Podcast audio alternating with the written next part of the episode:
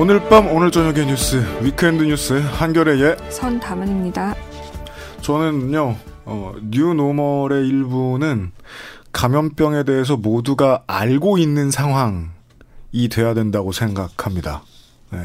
뉴스를 이제 전달하는 언론사의 입장에서는 어, 하도 비슷한 얘기가 많이 나오니까 생략하고 싶을 때도 있는데 저희들은 가급적 매주 다루려고 하고 있습니다. 코로나19 해외 상황을 좀 보겠습니다. 전 세계 코로나19 일일 신규 확진자 수가 어, 최다 기록을 또 경신했습니다. 네. 17일 현지 시간 세계보건기구가 발표한 일일 보고서에 따르면 이날 전 세계에서 보고된 코로나19 신규 확진자는 어, 전, 어, 23만 7,700여 명으로 집계됐습니다. 지난 12일 기록이었던 23만 300여 명을 넘어선 수치인데요. 네. 미국, 브라질, 인도, 남아프리카에서의 증가세가 두드러졌습니다. 그렇습니다. 코로나19의 확진세는 지금 7월이 최악인데 생각해보면 매달 최악을 경신하고 있죠. 7월의 어, 기록들을 좀 봤는데요. 보름이 안 되는 기간 동안에 미국에서만 80만 명, 브라질은 50만 명, 인도가 35만 명 확진자가 늘었습니다. 그리고 제가 지난주부터 인구 10만 명당 발생률을 확인하시면 좋겠다고 말씀드리는 이유가 인구 밀도에 맞춘 지금 확진자 수를 알려주는 수치니까요. 발생률 최고는 당연히, 당연히는 아니죠. 어, 지난주와 마찬가지로 칠레고요. 10만 명당 1744명인데요. 이건 다시 세면 인구 58명 중에 한 명이 감염됐다는 얘기입니다. 그 동아시아 얘기는 보시면 단연 가장 위험한 곳이 싱가폴이고요. 현재 10만 명당 804명이 감염된 상태인데요. 싱가폴은 지금 코로나 여파로 올 2분기 GDP 마이너스 42%라는 뉴스를 봤는데 경제 성장률을 지금 올 한해 마이너스 7% 정도 전망하고 있었던데 더 낮아질 것 같습니다. 국제적 흐름들을 좀 더 보고 있습니다. 세계적인 확산세가 계속되고 있는데 브라질 정부가 유명 연구기관에 코로나19 치료 목적으로 그 말라, 말라리아 치료제인 클로로킨과 그의 유사 약물인 하이드로록시 아, 하이드록시 클로로킨의 사용을 권고해 달라고 요청한 사실을 알려져 논란이 일고 있습니다. 이 이름은 넉 달째 얘기해도 참 어려워요, 그죠? 네. 하이드록시 클로로킨. 예, 현재까지는 코로나19 치료제, 치료제로 렘데시비르와 덱사메타손이 어, 효과가 있다고 알려져 있는데요. 그렇죠. 예, 어, 이와 반대로 브라질 보건부는 어, 어, 클로로킨과 하이드록시클로로킨을 코로나19 초기 증상 때 치료약으로 언급해달라는 요청을 산하 연구기관에 한 것이죠.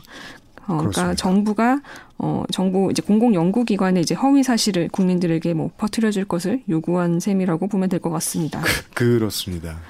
이 같은 일은 최근 코로나19 양성 판정을 받은 경, 받아서 격리 중인 자이르 보우소나루 대통령이 유튜브 등에서 음, 이 하이드록시 클로로킨을 복용한 결과 어, 치료에 도움이 되고 있다라고 주장한 것 때문이라는 해석이 나오는데요. 네.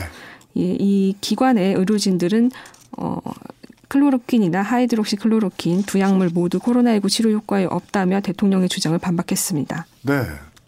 참 여러 가지 측면에서 어, 보우소나루 대통령 체제의 브라질은 딱 몇 달 전 미국이 갔던 길을 그대로 가고 있다는 느낌을 지울 수가 없습니다.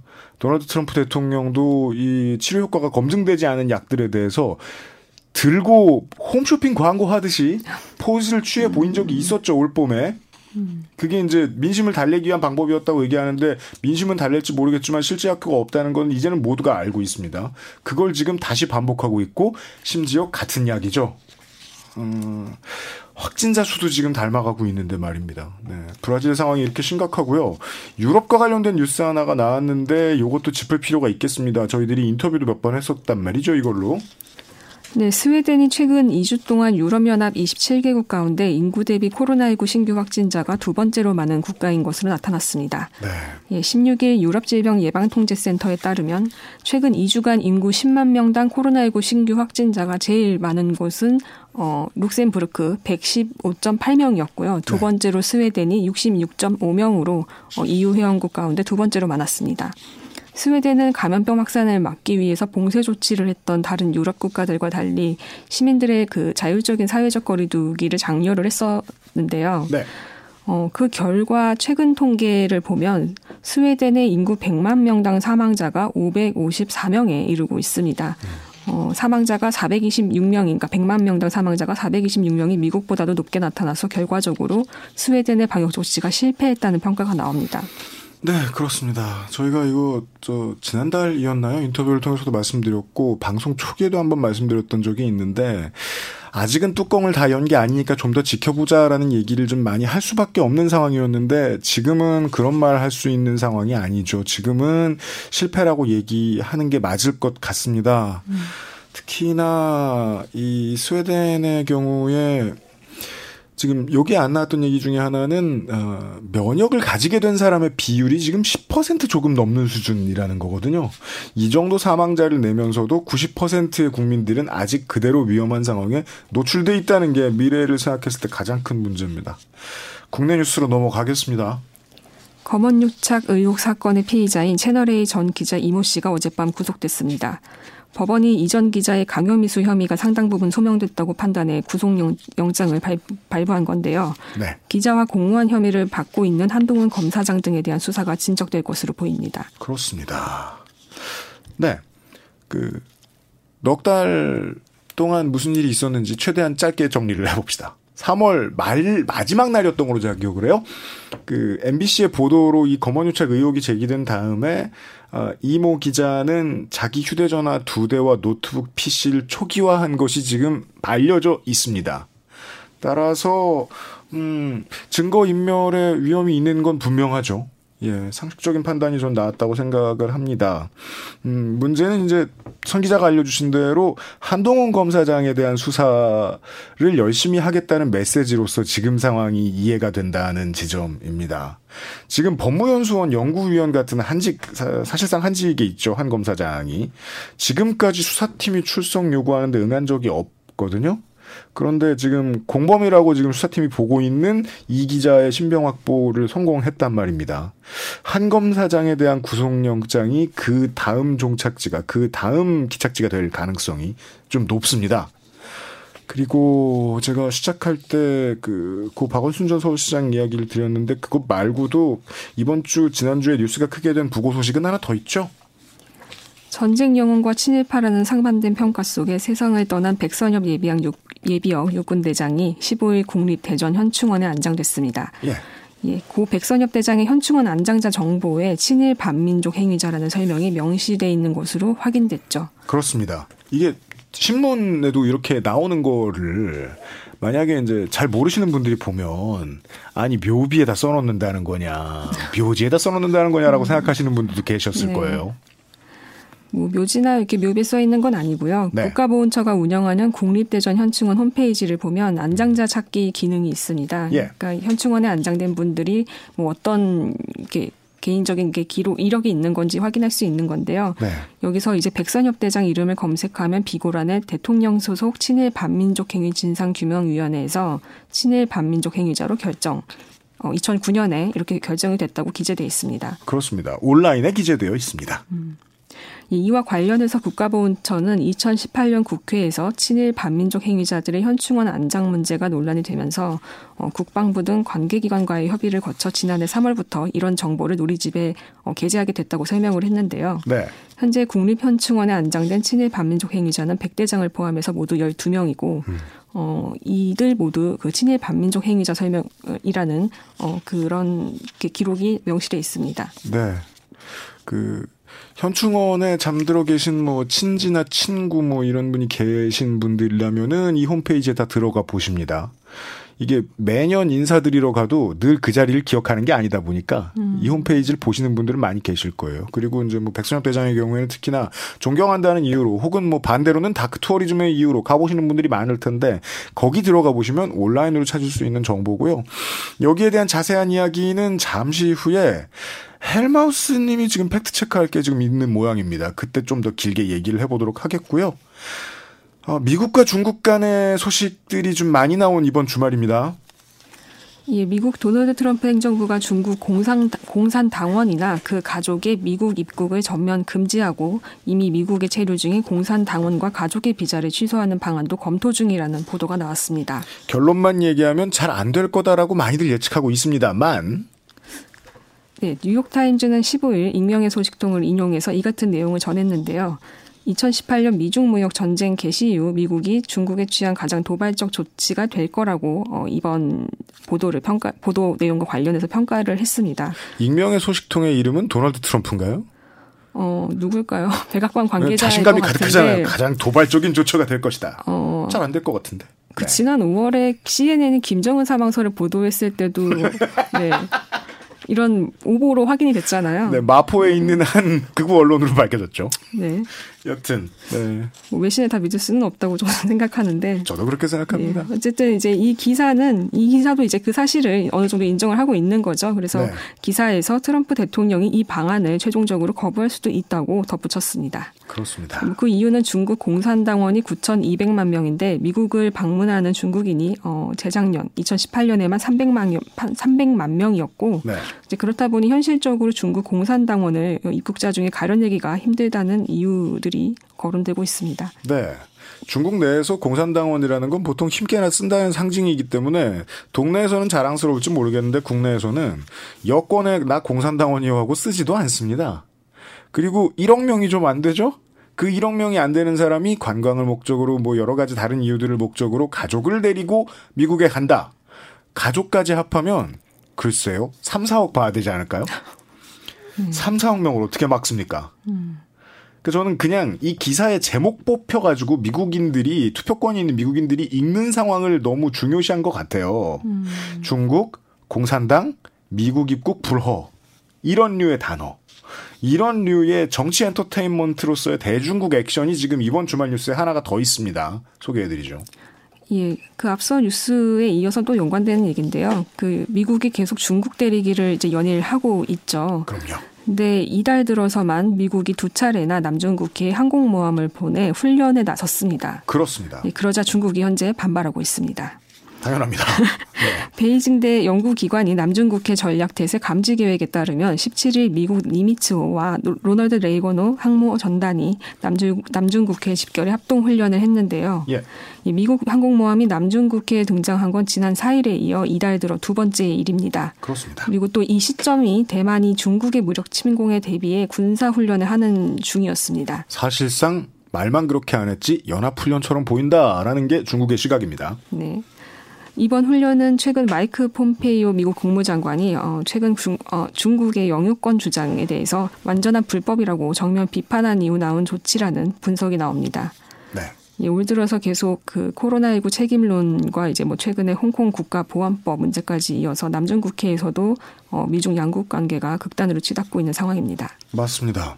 음, 우리가 이해하기 쉬운 어, 밖에서는 분쟁이라고 이야기하는 바다를 생각해 보면요. 동해는 동해인데 외국에서는 일본해로 부르는 곳도 덜어 있죠. 분쟁을 일본 쪽에서 원하다 보니까 그렇게 됐죠. 남중국해는 이름이 훨씬 많습니다. 베트남에서는 동해라고 부르고 필리핀의 시민들은 서해라고 부르고 필리핀의 정식으로는 서필리핀해라고 적습니다. 각자 주장하는 영해선도 서로 다릅니다. 즉 영해선이 겹쳐 있습니다. 아, 분쟁의 강도를 놓고 보면 한반도보다 더 뜨거운 곳일지도 모르겠습니다. 예. 옛날 태평양 함대 사령관이요. 그렇게까지 옛날은 아닌데 이런 말을 했던 게 기억이 나더라고요. 중국이 동남아시아를 석유나 가스나 어업의 문제로 괴롭히는데 이것을 끝내야 한다. 뭐 주어를 안 말했으니까 그건 뭐 우리가 인지는 모르겠습니다만 이런 말을 한 적이 있었어요. 이게 무슨 뜻이냐면 아세안 국가들을 미국 쪽으로 끌어들이는 데에 이 바다를 활용하고 싶다는 뜻입니다. 이런 의도는 미국은 늘 가지고 있었어요.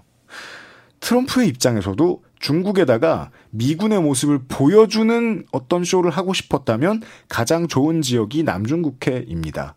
이와 관련된 뉴스들은 11월 사이에 또 나올 것으로 보입니다. 끝으로 스포츠 뉴스입니다.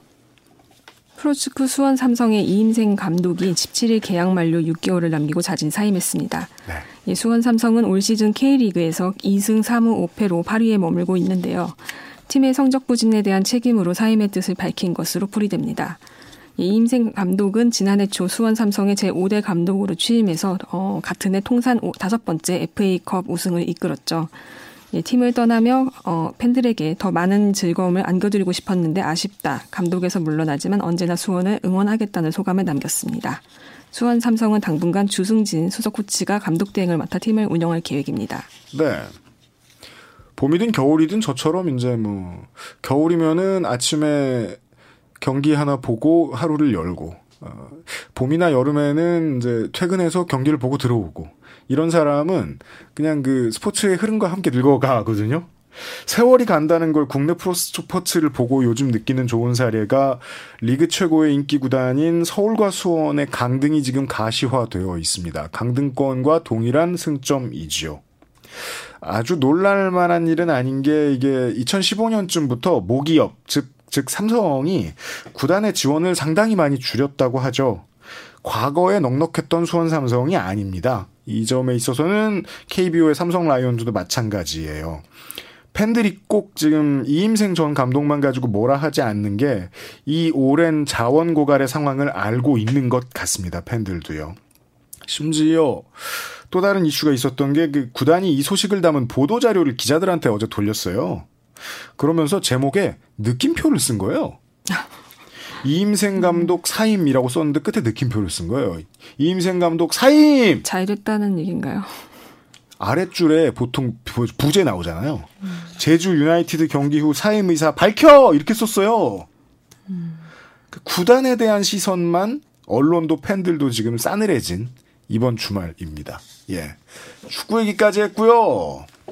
그 저는 날짜를 잘 안 세는데 제가 저 저희 사무실에서 평일 아침에 김석훈 씨 방송을 가끔 듣는데 개편하고 100일이 넘었다는 말씀을 해주시더라고요. 저도 그때 방송을 시작했으니까 지금 주말엔도 100일이 넘었다는 거죠.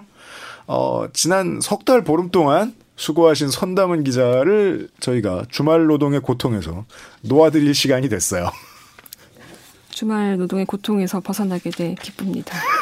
그동안 정말 수고 많으셨고요. 그 오늘 아침에 신청곡 하나 생각해달라고 부탁을 드렸는데 기자님이 이걸 좀 직접 소개해 주시죠. 예, 이번 주에 그 대선 출마를 위한 서주, 서류를 제출했다가 취소를 했죠. 아, 취소했습니까? 예. 제가 아침, 아침에는, 네, 네. 취소를 한 걸로 알고 있는데. 아, 드디어 한번 보나 했더니. 예, 카니에 웨스트의 Through the Wire입니다. 네, 지금까지 weekend 뉴스. 선담은이었습니다.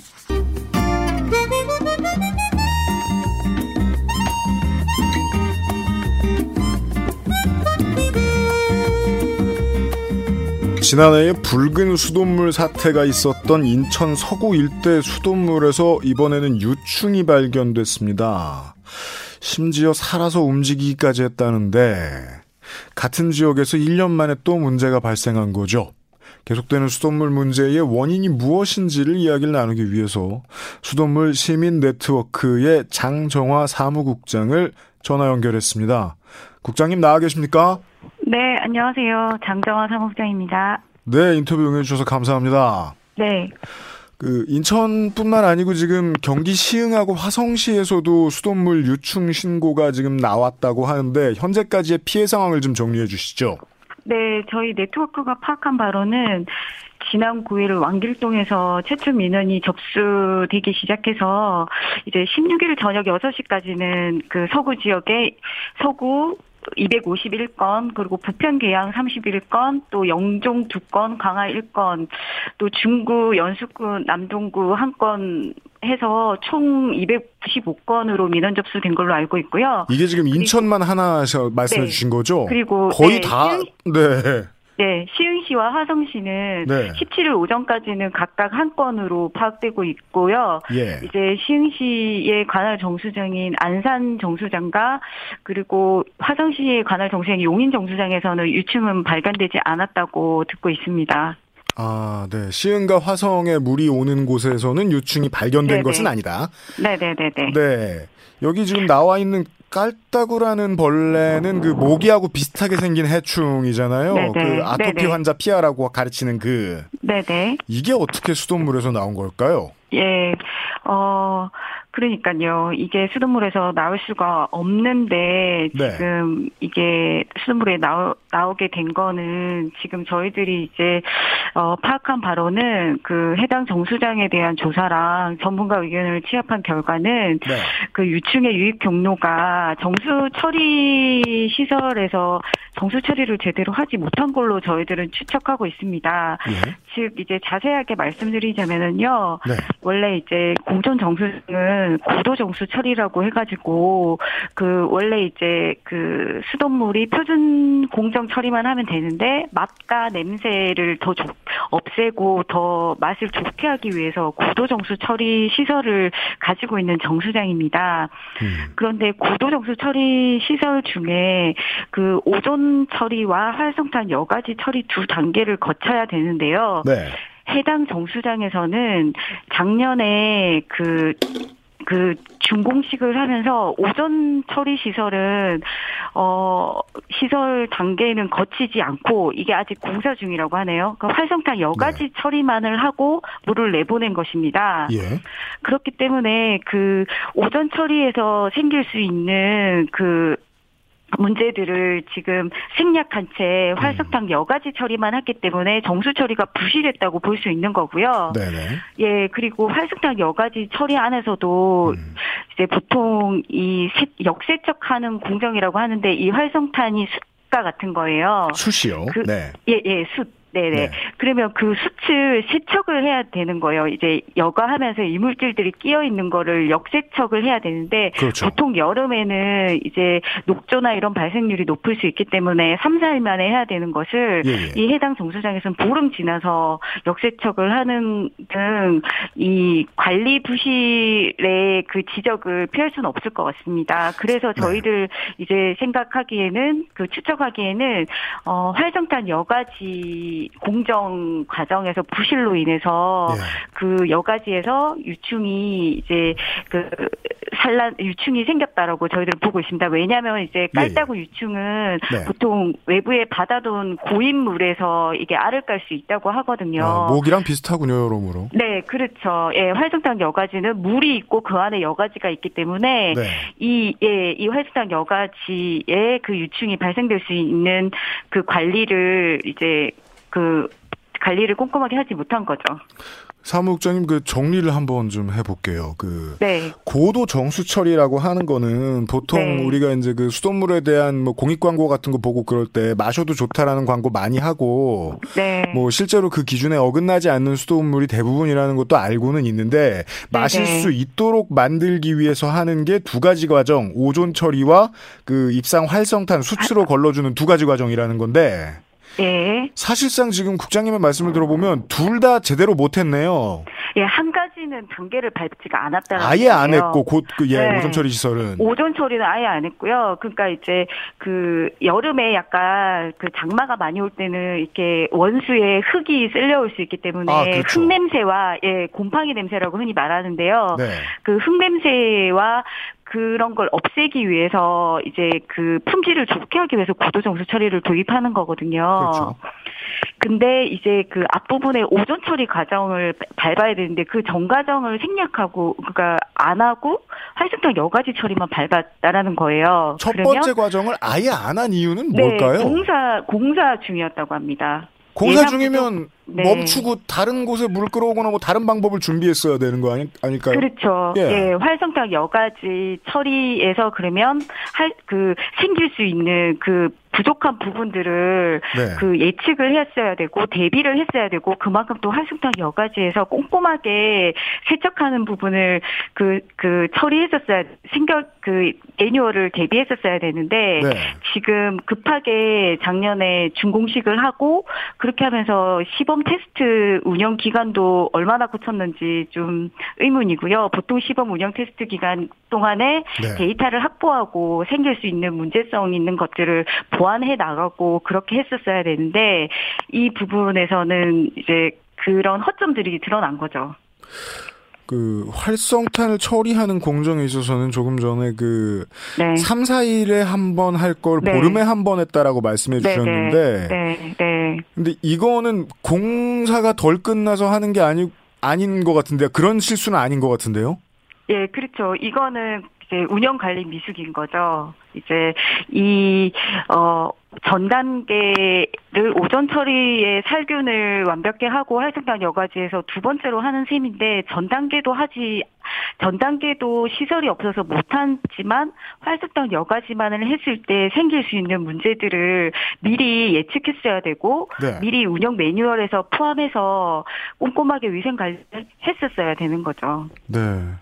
그 외에 이제 상수도 관리에 있어서는 지금 인천과 관련된 보도자료들을 보니까 그 네.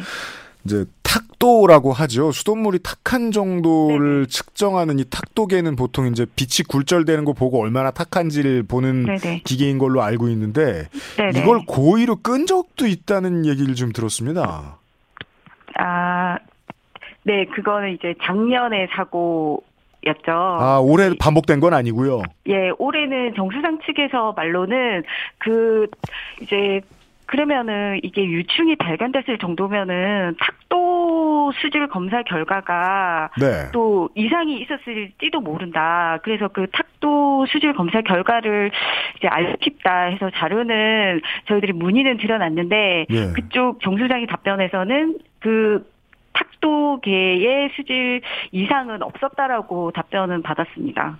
음, 답변만 받은 거죠. 사실상 네네네네. 이제 입증할 수 있는 물적 증거가 확보된 것은 아니고. 네네, 그렇죠. 예, 그 당시에 이제 수질 검사 결과를 받아봐야 확실한 건 알 수 있을 것 같습니다. 네. 근데 이제 시민단체는 이게 궁금할 수밖에 없잖아요. 작년에는 그 탁도를 재는 탁도계를 고의로 껐었, 껐었던 곳이 지금 이런 실수를 저지르니까. 네. 알겠습니다. 그 제가 말씀드린 지난해 사태를 계기로 인천시는 수돗물 수질 민원 대응 매뉴얼을 만들었다고 했습니다. 그걸 네. 확인해 보신 적이 있습니까, 사무국장님? 어, 저희들도, 네, 그, 작년에 사고 터지고 나서 저희들이 계속 이거 민원 대응 매뉴얼 만들어, 아, 그 수질, 위기 대응, 수질 대응 매뉴얼 만들어라고 해서 요구했기 때문에 이제 이 내용은 들어있는데 그 들어있는 내용은 이제 그, 어, 제가 작년 하반기에 그 그 확인된 바로는 아마 작년에 적수사고 원인은 그 수계를 전환하는 과정에서 이제 발생됐거든요. 네. 그래서 그 전에 수질 그 사고 대응 매뉴얼에, 매뉴얼에는 수계 전환에 인한 사고 시 어떻게 하라는 매뉴얼은 없어요. 아, 네. 그렇기 때문에 예, 작년에 이제 수계 전환 매뉴얼을 이제 그 포함을 해서 보강을 했을 거고요. 국장님 죄송합니다. 그 네. 어려운 단어가 나와서 수계 네. 전환이 뭔가요? 아, 네네.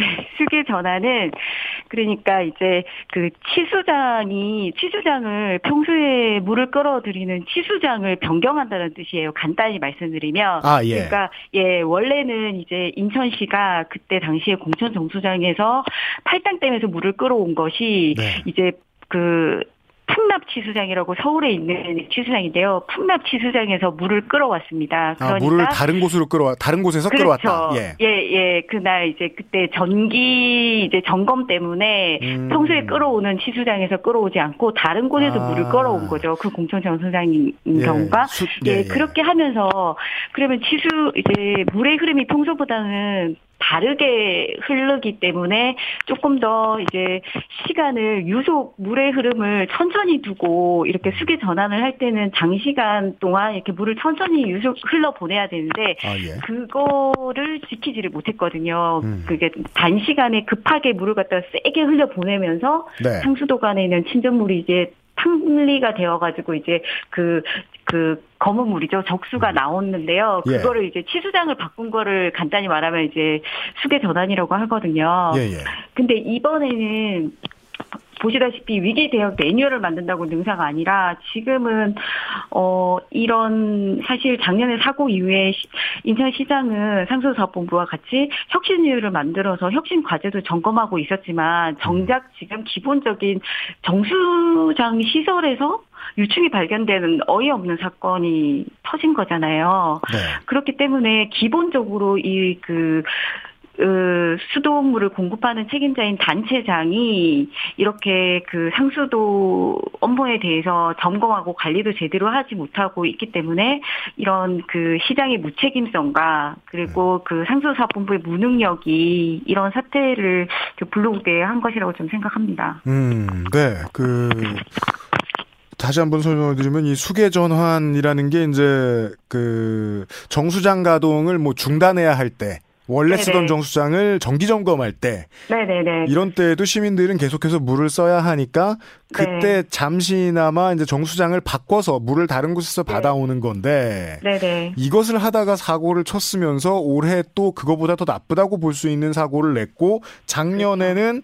이 매뉴얼 작성한다고 TF 팀도 내고 뭐 혁신위원회라는 걸 만들어서 아마 혁신위원회 같은 걸 만들면 뭐 수자원공사나 전문 교수님들이나 그렇죠. 예. 뭐 공무원분들 이런 분들 다 참여해서 만들었을 거잖아요. 네네 네. 네 시가 그런 일을 했는데도 이 공사는 또 이 정도의 실수를 되풀이 네.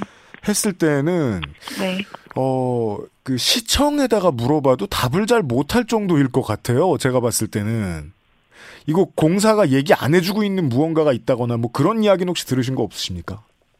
어뭐 지금 그게 뭐 인천시가 지금 이제 작년에 그 적수 사고는 수질 민원이 일주일 동안 계속 그 변색이 필터에 변색이 심하게 됐다라는 일주일 동안 민원이 계속 제기했는데 붉은색 물이 수도가 나오 수돗물이 나온다는 신고가 일주일 지속됐다. 네, 일주일 지났는데 대책회의를 그, 그 늑장을 부린 거거든요. 그래서 그 상황이 더 이제 시민들한테는 화를 자초한 거죠. 네. 이렇게 민원이 계속 일주일 계속 제기되고 있는데도 수질 검사 결과 뭐 괜찮다라는 말을 반복하고 있으니까. 근데 이제 이번 경우에는 비교적 네. 그 이제 9일날 최초 민원이 접수가 시작되고 당일날 바로 이제 현장 조사에 나갔지만 그래서 이제 그 10일날 상수도사본부장 회의를 했고 대책회 시장이 참석한 대책회는 13일에 있었고 작년보단 빨랐다는 건가요? 예, 작년보다 빨랐지만 네. 아쉬운 건 있어요. 왜냐면은 그 민원 접수 자료를 저희들이 계속 공개를 해도 보도 자료를 통해서만 볼 수가 있고 인천시 상수조사본부에서는 공식 자료 집계를 공개를 하지 않더라고요. 아 이게 무슨 말씀이에요? 그러니까 민원 접수를 이제 이런 시민단체에서 하거나 혹은 저 주민들이 하시면 네. 이 결과를 이제 민원인들에게 직접 내주는 게 아니라 인천시가 보도 자료를 통해서 언론에 뿌릴 때까지 기다려야 된다는 거예요. 그렇죠, 그렇죠. 예, 홈페이지에 비효율적이네요. 그렇죠. 인천시 상, 이 지금 사건이 사고가 있으면 인천시 상수도사본부 홈페이지에 민원 현황을 실시간으로 이렇게 민원 현황을 공개해야 되는데 예. 그 저희들이 보도 자료를 통해서만 이제 받아볼 수 있고 그리고 음. 해당 사업소에는 답변이 답변을 받을 수가 없거든요. 그리고 지금 주민들이 죄송합니다. 그, 해당 사업소라고 하는 건 네네네. 실제로 이 관리를 소홀히 한 예를 들어 뭐 작년처럼 탁도계를 껐다면 껐다. 네네네. 그게 아니면은 뭐 저 오존 처리 시설을 켜지 않았을 만한 최종 그 이제 저 현장 책임자가 있는 그곳. 네. 거기에선 어. 답변을 받을 수가 없다.